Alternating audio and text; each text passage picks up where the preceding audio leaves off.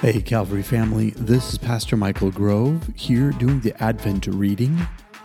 And today, on December the 13th, we have just one verse to read, and I want to read this and give you a quick thought. It's 1 John chapter 4, verse 10. And it says this This is love, not that we loved God, but that He loved us and sent His Son as an atoning sacrifice for our sins.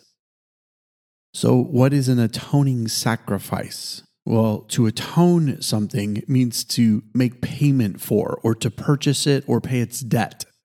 So, God sacrificially gave his son to pay our debt. That is huge. Because what is our debt? Well, the wages of sin is death. So, you and I had this debt that was leading us to death. But God allowed Jesus to come and to pay that debt. And so, because of him, we have life today. I've watched those shows on TV where they bless somebody, like one of the extreme home makeovers or something like that, where someone gets this amazing prize package. Like I saw one where they redid this person's house while they were gone, and then they paid off the entire note to it. And it freed that person so much that they didn't have to worry anymore about making their mortgage payment or if they were going to be able to afford to live in that house. I can't imagine what that must have felt like for that person.